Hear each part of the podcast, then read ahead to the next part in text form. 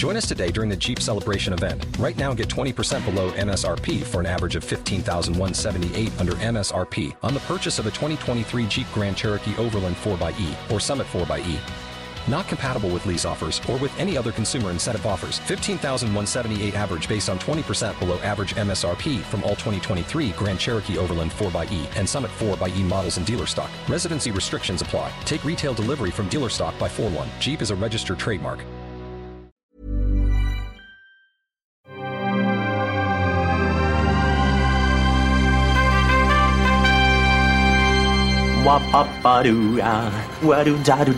Steven, arrête s'il te plaît, j'ai jamais pu encadrer Michel Legrand.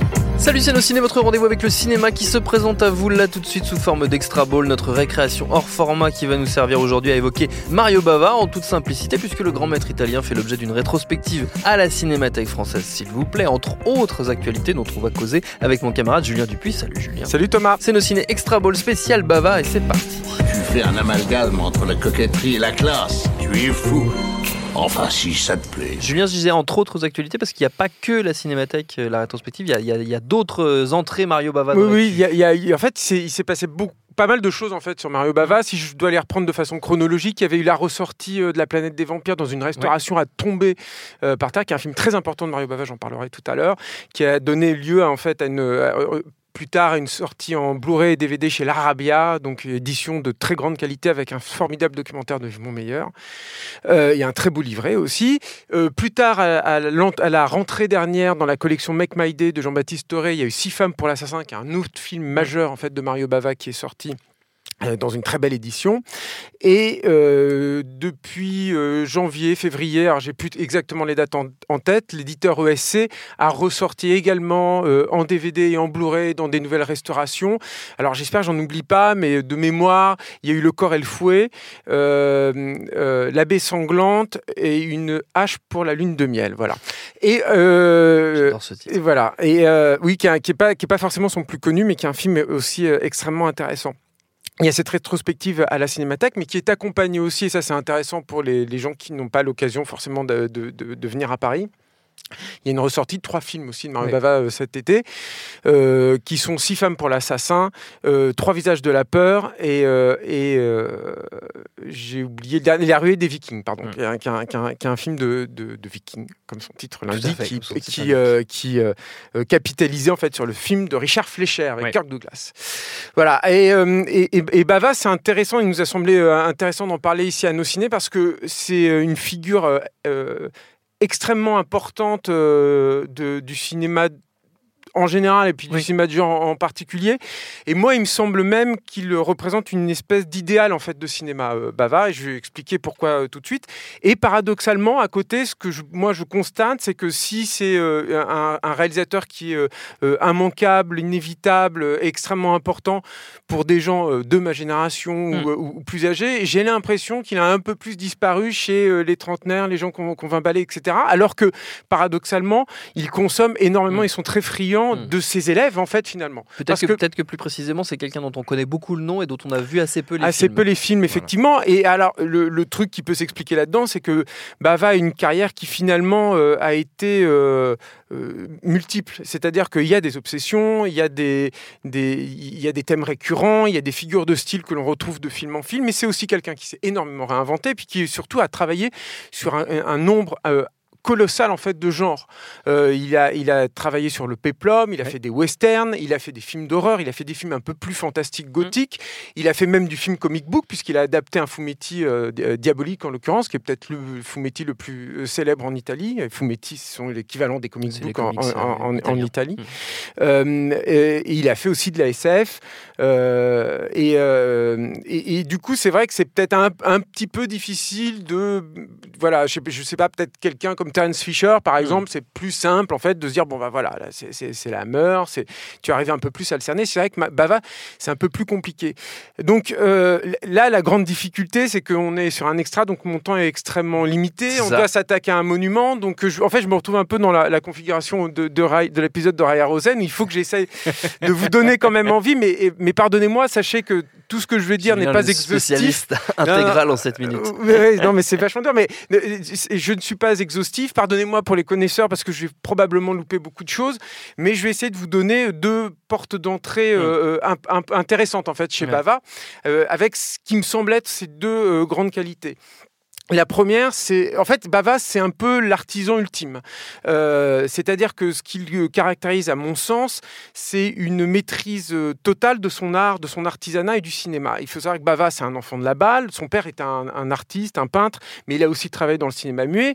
Bava, il a, il a baigné dans le cinéma des origines comme ça, et, il y a eu ça. Et ensuite, il a commencé dans le cinéma, j'ai envie de dire par la petite porte, c'est-à-dire qu'il a occupé tout un tas de postes euh, différents principalement directeur de la photographie et spécialiste des effets visuels. C'est en fait c'est pour ça surtout qu'on l'a euh, connu, qu'on faisait appel à lui. Mais ce qui est intéressant, si tu veux, c'est que il a tiré de toutes ses expériences et de ce passé, puis aussi de, bah, son, paternel, une espèce de vision euh, totale en fait de l'art cinématographique. C'est-à-dire que moi, à mon sens, les départements ne sont pas cloisonnés chez Bava. C'est-à-dire que la, lumière est un effet spécial, par exemple, euh, et il, a comme ça intégré la totalité de ce ce qui est en fait d'un film euh, pour euh, livrer des objets filmiques absolument fascinants qui euh, me peuvent être apparentés. Alors, le, parallèle est un peu grossier, mais on pourrait dire que c'est un peu l'équivalent du Segundo de euh, en Espagne, euh, de Georges Méliès en France, euh,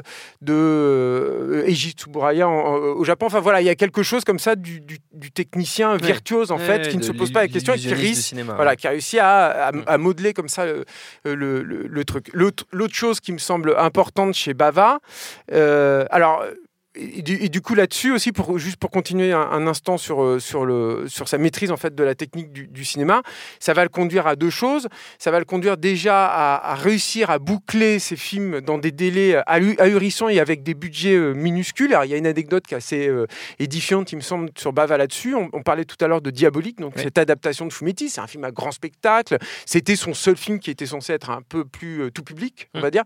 Et c'était produit par Dino De Laurentiis qui était déjà un producteur très, important. très important, puis surtout qui, était connu pour euh, injecter beaucoup d'argent en fait dans ses productions. Or, euh, Mario Bava étant Mario Bava, il n'a pas, enfin, il a, il, a, pas du tout déboursé la totalité de son budget. Il est resté beaucoup, beaucoup d'argent en fait sur la table. À la fin, et en plus, lui, il n'a pas aimé en fait cette expérience-là. Parallèlement à ça, il y a certains de ses, ses, plus grands films, comme je crois que Opération Peur, il l'a bouclé en 15 jours, le tournage. Et, euh, et euh, souvent, d'un film comme La planète des vampires, il le tournait sur un plateau qui était littéralement vide. Il y avait trois rochers euh, qui étaient là, et de la fumée, des effets de lumière quelques petites astuces comme ça de composition et c'est ahurissant, le, le, résultat est, est, absolument hallucinant. Tout ça me conduit à l'autre grande qualité aussi de, Mario Bava, qui est que c'était un, cinéaste, à mon sens, euh, extrêmement, et c'est là aussi c'est un artisan, qui ne se positionnait pas justement en tant qu'artiste. C'est-à-dire qu'il avait du coup un... Ce qui ne veut pas dire qu'il ne prenait pas son art au sérieux, ce qui ne veut pas dire qu'il n'avait pas une vision forte du cinéma, mais par contre, il avait une certaine humilité là-dedans, et il avait aussi une capacité du coup à prendre une certaine distance avec ce qu'il faisait. Ça, ça l'a conduit à deux choses. C'était, ça l'a conduit déjà à assumer le côté factice du cinéma. Euh, il a travaillé là-dessus, en fait, Mario Bava, vraiment, littéralement. C'est-à-dire qu'il y, a, il y a ce film, un, de ses meilleurs films, c'est le film Omnibus, Les Trois Visages de la Peur. C'est un film qui se termine sur euh, une chevauchée euh, d'un personnage qui est interprété par Boris Karloff, qui est donc le narrateur du récit cadre de ce film Omnibus. Dans l'intérieur de, de, ce film Omnibus, il y a quelques chevauchées, en fait, donc des personnages que tu vois à peu près en plan américain, peu plus serrés que ça. Ils sont un peu, un peu cadrés euh, au niveau du torse. Et ils sont en train de chevaucher, tu vois, comme ça, de, de, devant un, cadre. Et en fait, le, plan, le, film se termine et tu un travelling arrière qui révèle qu'en fait, bah, c'est un faux cheval. Il est en studio. Il y a des techniciens qui tournent devant la caméra avec des branches d'arbres. Et euh, il y a des ventilateurs dans la, dans la tronche en fait, de Boris Karloff pour parfaire l'illusion. Il travaillait ça, en fait. Vraiment, il l'a poussé mm. jusqu'à son paroxysme. Euh, l'autre intérêt de ça, c'est que du coup, il allait là où le vent le portait. Bava, c'est aussi un produit de de cet âge d'or en fait du cinéma italien, les années 60. C'est très générationnel aussi. Complètement. Et euh, il enchaînait, etc. Et du coup, euh, j'en parlais tout à l'heure, mais il y avait une porosité des genres. Mais c'est super intéressant en fait chez lui parce que tous nourris. C'est-à-dire que il va investir tout à coup dans le film de science-fiction, dans le film comic book, ou alors peut-être que l'exemple le plus édifiant là-dessus, c'est La Ruée des Vikings, justement, qui ressort, où il y a dans La Ruée des Vikings une espèce d'imagerie euh, qui ne détonnerait pas dans un film de Roger Corman euh, qui adapte Alan Poe, Edgar Allan Poe, pour ceux qui connaissent. C'est-à-dire que tu vas avoir des couleurs incroyables, euh, des décors en studio extrêmement assumés comme étant en studio. Et du coup, une, il va se dégager un parfum un peu, un peu surréaliste qui mmh, fait que ce film de, de, de Viking, moi, euh, si, pour vous donner une porte d'entrée là-dedans, ça peut être un film de Heroic Fantasy très facilement. C'est-à-dire mmh. que tu peux te dire, tu peux relier ça au Seigneur des Anneaux, à Conan le Barbare, assez aisément, je trouve, euh, là-dedans. Euh, et puis, cette humilité, et ça, c'est peut-être le plus important chez Bava, va aussi le conduire forcément à ne pas se reposer sur ses acquis. Et ça, c'est à mon sens Hein, ce qui le distingue de son élève le plus euh, identifiable, le plus facilement identifiable, qui est Dario Argento, qui va lui par contre euh, très tôt en fait se, figer dans une posture d'auteur mm. un peu plus un peu plus forte. Bah va, il va pas être comme ça. C'est-à-dire que c'est quelqu'un, il va pas avoir, il va pas disons apporter suffisamment de crédit à ses accomplissements passés pour se reposer là-dessus. Et il va tout le temps essayer de remettre en cause pour euh, faire finalement une œuvre qui est d'une euh, vivacité et d'une productivité incroyable. Et quand je parle de productivité, c'est pas simplement euh, intrinsèque à son œuvre à lui, mais c'est aussi dans ce, qu'elle va irriguer, ce qu'elle va apporter au cinéma à l'international. L'exemple le plus parlant, je pense, là-dedans, parce que c'est aussi peut-être le genre dans lequel il s'est plus illustré, ce serait le film noir ou le thriller. C'est-à-dire que Mario Bava, il, est, il fait partie en fait de ces cinéastes, de ces narrateurs qui vont euh, prendre ce film, le film noir, qui est euh, avec le western probablement l'autre genre le plus euh, généreux et présent en fait du, cinéma, qui est même le pendant obscur, négatif, on pourrait dire, du, western, le, polar. Et il va prendre ça d'un côté, donc être un peu l'équivalent d'un Edgar G. Par exemple, qui a œuvré en, en, Allemagne, mais lui sera donc en Italie, et avec une influence vraiment très marquée de Alfred Hitchcock. Sauf qu'il va le rendre de façon euh, on pourrait dire un peu, un peu plus trivial, mais en tout cas, il va le conduire dans une espèce d'abstraction un peu plus forte. Euh, et, ça, ce sera dès euh, sa première véritable grande incursion en fait dans le genre, qui est La fille qui en savait trop, qui d'ailleurs cite littéralement un autre, deux films en fait de Hitchcock, un film anglais, puis voilà. Et, et, en fait, ce qui est intéressant, c'est que il va.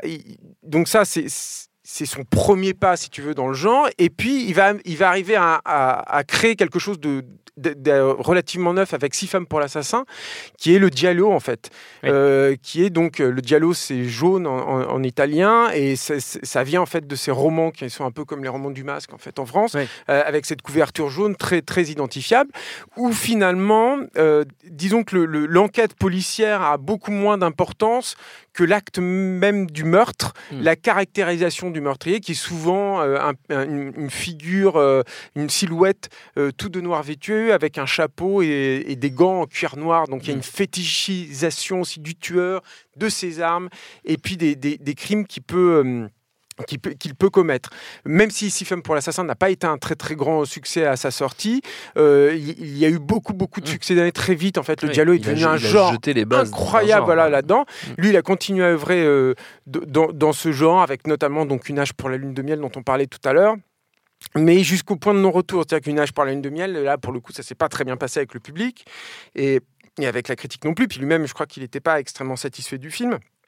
Et donc, il y a une remise en cause en fait qui s'est imposée, et il va euh, tout euh, réinventer avec un film qui est euh, pas mon préféré loin de là de, de, Bava, mais qui est un film complètement fou et extrêmement conceptuel, qui est La Baie sanglante, qui va ramener, disons, euh, qui va limiter en fait le dialogue à vraiment un jeu de massacre, mm. euh, d'un certain cynisme, euh, et avec aussi, il me semble, une, une, un rapport au décor beaucoup plus naturaliste, et qui va très directement influencer le slasher movie et plus particulièrement en fait euh, vendredi 13.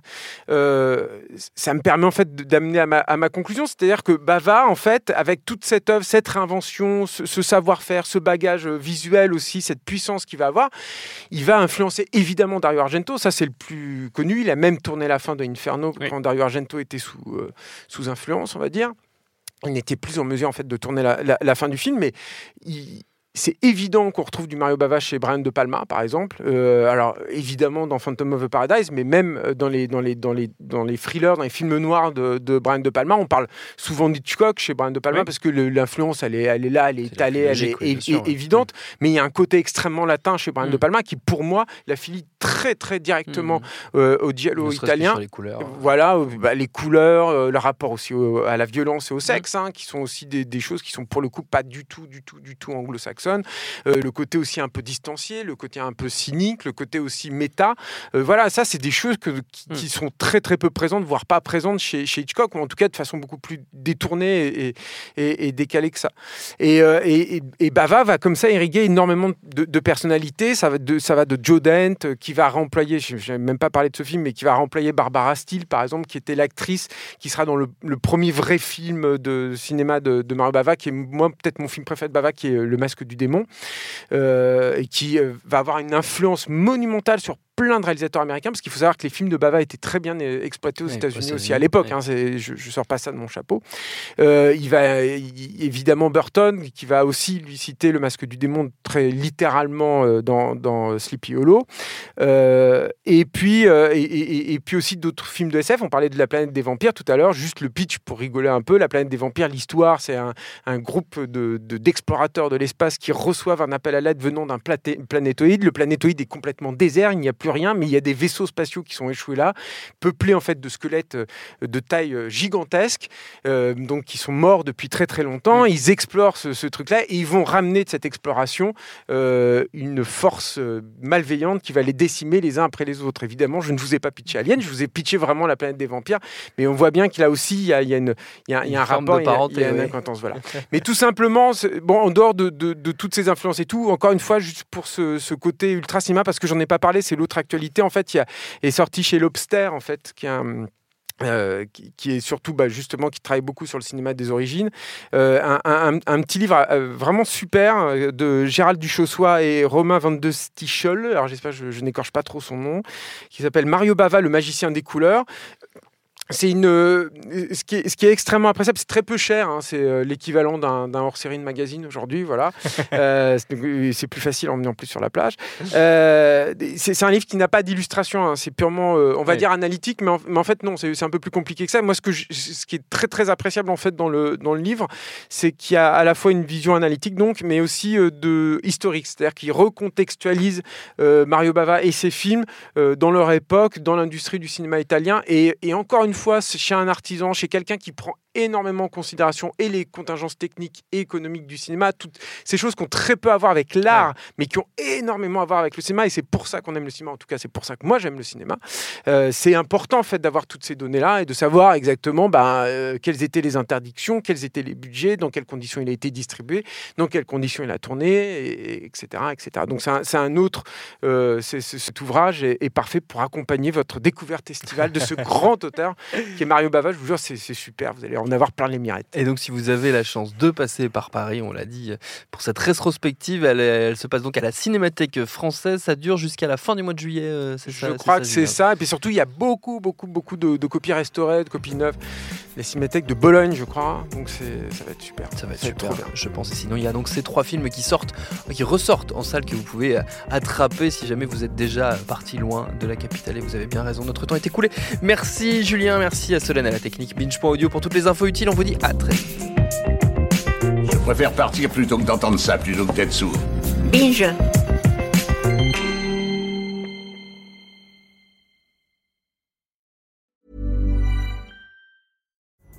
Pulling up to Mickey D's just for drinks? Oh yeah, that's me. Nothing extra, just perfection and a straw. Coming in hot for the coldest cups on the block. Because there are drinks. Then there are drinks from McDonald's. Mix things up with any size lemonade or sweet tea for $1.49. Perfect with our classic fries. Price and participation may vary, cannot be combined with any other offer. Ba da ba ba ba.